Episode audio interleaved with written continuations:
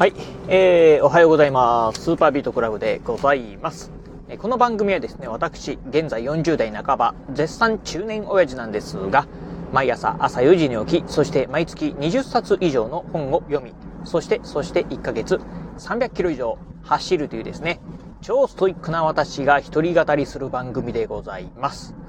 はい。ということで、えー、今日もね、雑談お届けしてみたいと思うんですが、今このね、ラジオ収録しておりますのが、今日が11月の9日でございます。まあね、11月入って、うーん、まあちょっと前にね、11月、えー、入った時には、あー、なんかね、まだまだ暖かいな、ってことね、言ってましたが、まあ、あ徐々にね、11月らしいね、気温になってきたのかなと思うんですが、なんかつい先日ね、えー、11月に入りましたね、っていうね、お話をしてたんですけど、まああっという間にもう9日、まあもう1週間以上経つっていうところで、まあなんか時間がね、えー経つのが、まあ、月日が経つのがね、え非常に早いなと感じているところでございます。まあ、それだけね、まあ、自分自身がね、まあ、年を取ったっていうところもね、あるのかもしれないんですが、あ今日ね、ちょっとお話ししてみたい内容。まあ、そんなね、11月のお話とはね、全然関係ないお話なんですけど、うん、タブレットって皆さん、まあ、どんなことで使ってますか？っていうね、お話をね、してみたいと思います。まあ、お話というかね、まあ、聞いてみたいなっていうところなんですが、えっ、ー、と、まあ、あ皆様の中でもね、このラジオお聞きの、えーえー、方の中でも、えー、タブレット持ってますよという方もね、多いんではないでしょうか。まあ代表的なのがね、iPad とかね、ありますけど、まあそれ以外にもね、えー、Android タブレット、あまあ中にはね、Windows タブレットとかね、まあタブレットをね、持たれてる方もね、いらっしゃるんではないでしょうか。はい、えー、すみません。ちょっとなんか電話かかってきてですね、えー、電話出てましたんで、どこまで話したかね、えー、ちょっと、あ定かではないんですけど、うん、確かまあ Windows タブレットなんかもね、持たれてる方もね、いらっしゃるかと思います。まあ様々なね、まあ OS だったりね、サイズのタブレットがありますけど、うん、皆さんね、このタブレットってね、どういう用途でね、使われていらっしゃいますでしょうか。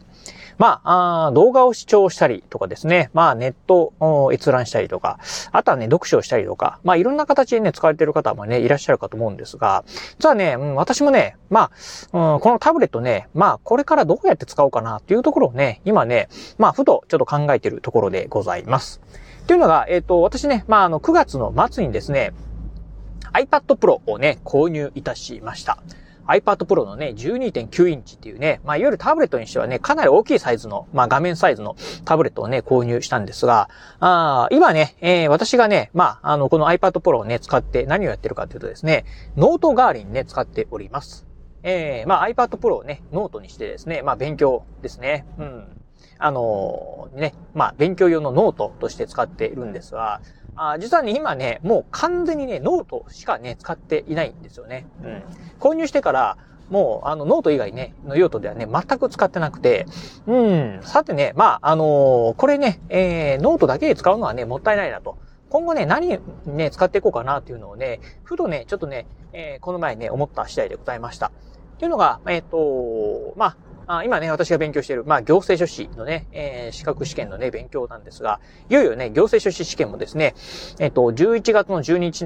に、12日なんで、あと、あ3日後か、というところで、もう、えー、すぐ間近になってきました。でね、まあ、試験終わった後もね、まあ、私、まあ、勉強はね、えー、継続していこうかなとは思ってるんですが、まあ、とは言いながらね、まあ、今までみたいにですね、えー、勉強にフルコミットっていうよりかはですね、まあ、勉強はね、えー、やりつつもですね、まあ、他のこともやっていきたいなっていうところをね、考えてると、まあ、せっかく購入した、まあ、iPad Pro。うん。他の用途でもね、使いたいなっていうことをね、思っているんですよね。うん。えー、というところをね、考えたときに、皆さんね、タブレット何に使ってるのかなっていうのをね、ちょっとね、ふとね、えー、疑問に思った次第でございました。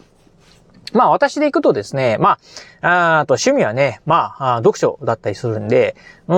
まあ、Kindle のね、アプリ入れて、えっ、ー、と、読書するっていうのもね、いいのかなと思ってるんですが、なんかそれだけだったらね、もったいないのと。私ね、まあ、あの、Fire タブレット、Fire HD10 ですね、持ってるんで、まあ、読書だったらそっちの方でもいいんじゃないっていうのはね、思ったりしてるんですよね。うん。まあ、それ以外に何かね、使い勝手、まあ、用途ないかなっていうのをね、思っているところなんですが、あなんかね、まあ、せっかくのね、iPad Pro、まあ、でっかいね、えー、iPad Pro なんで、なんかこれをね、うん、パソコン代わりに使ってみるのもね、面白いのかなと思ったり、えー、しております。確かね、今ね、iPadOS っていうのが、あのー、まあ、あキーボードだったりね、マウスがね、動いたりね、する、えー、ようになってるかとね、思います。で、あの、えっ、ー、と、ディスプレイですよね。外部ディスプレイと繋ぐとですね、まあ、セカンドディスプレイとしてもですね、あの、まあ、あ外部ディスプレイと繋ぐと、まあ、ミラーリングではなくて、あの、何ですかね、あの別々の画面をね、出すことができるっていうところ行くと、まあ、本当ね、ノートパソコンとしても使えるのかなというのを思うと、まあ、ワードプレスのね、アプリなんかを入れてみて、どんな感じで動くのかな、みたいなこともね、えー、思ったりしております。まあ、これでブログを書いてみるっていうのもね、面白いのかなと。うん。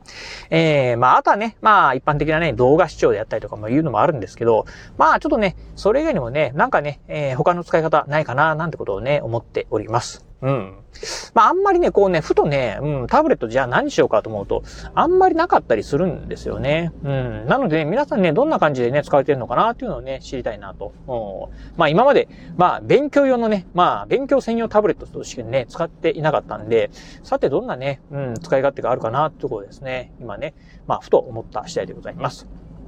まあ、勉強専用にね、してもいいのかもしれないですけどね。うん、これがまあ、例えば、あ電子書籍なんかでね、あの、えー、テキストとかね、まあ、教材なんかをね、買って、で、えっ、ー、と、まあ、あ2画面表示にしてですね、左側にね、テキストとかね、教材を映して、そしてね、えー、右側の、えー、右半分にですね、ノートを、えー、映して、えー、ノートアプリを出してですね、そこでね、こう、ノートにね、ガリガリね、えー、書き込みながら勉強していくっていうのもね、一つの方法かなと。うん。これであればね、まあ大きなね、えー、テキストであったりとかですね、参考書なんか、重重いね、えー、テキスト参考書なんかをね、持ち歩かなくても、iPad Pro 1台でですね、まあ勉強できるっていうところはね、これもね、よろしいかなというふうにね、思ってるんですけど、まあさてさて、これからどんな感じでね、使っていこうかなというところですね。うん。まあこれからね、いろいろろ考えていきたいなというふうに思ってるところでございます。はい、ということで、まあね、えー、途中でね、なんかあの、電話かかってきて、なんかあの、中途半端なね、えー、形になってしまったかもしれませんが、まあそんな感じでね、えー、いろいろとね、まあ、タブレットの使い方も今後ね、研究していきたいなと思ってますんで、またなんかね、皆さんの方でも、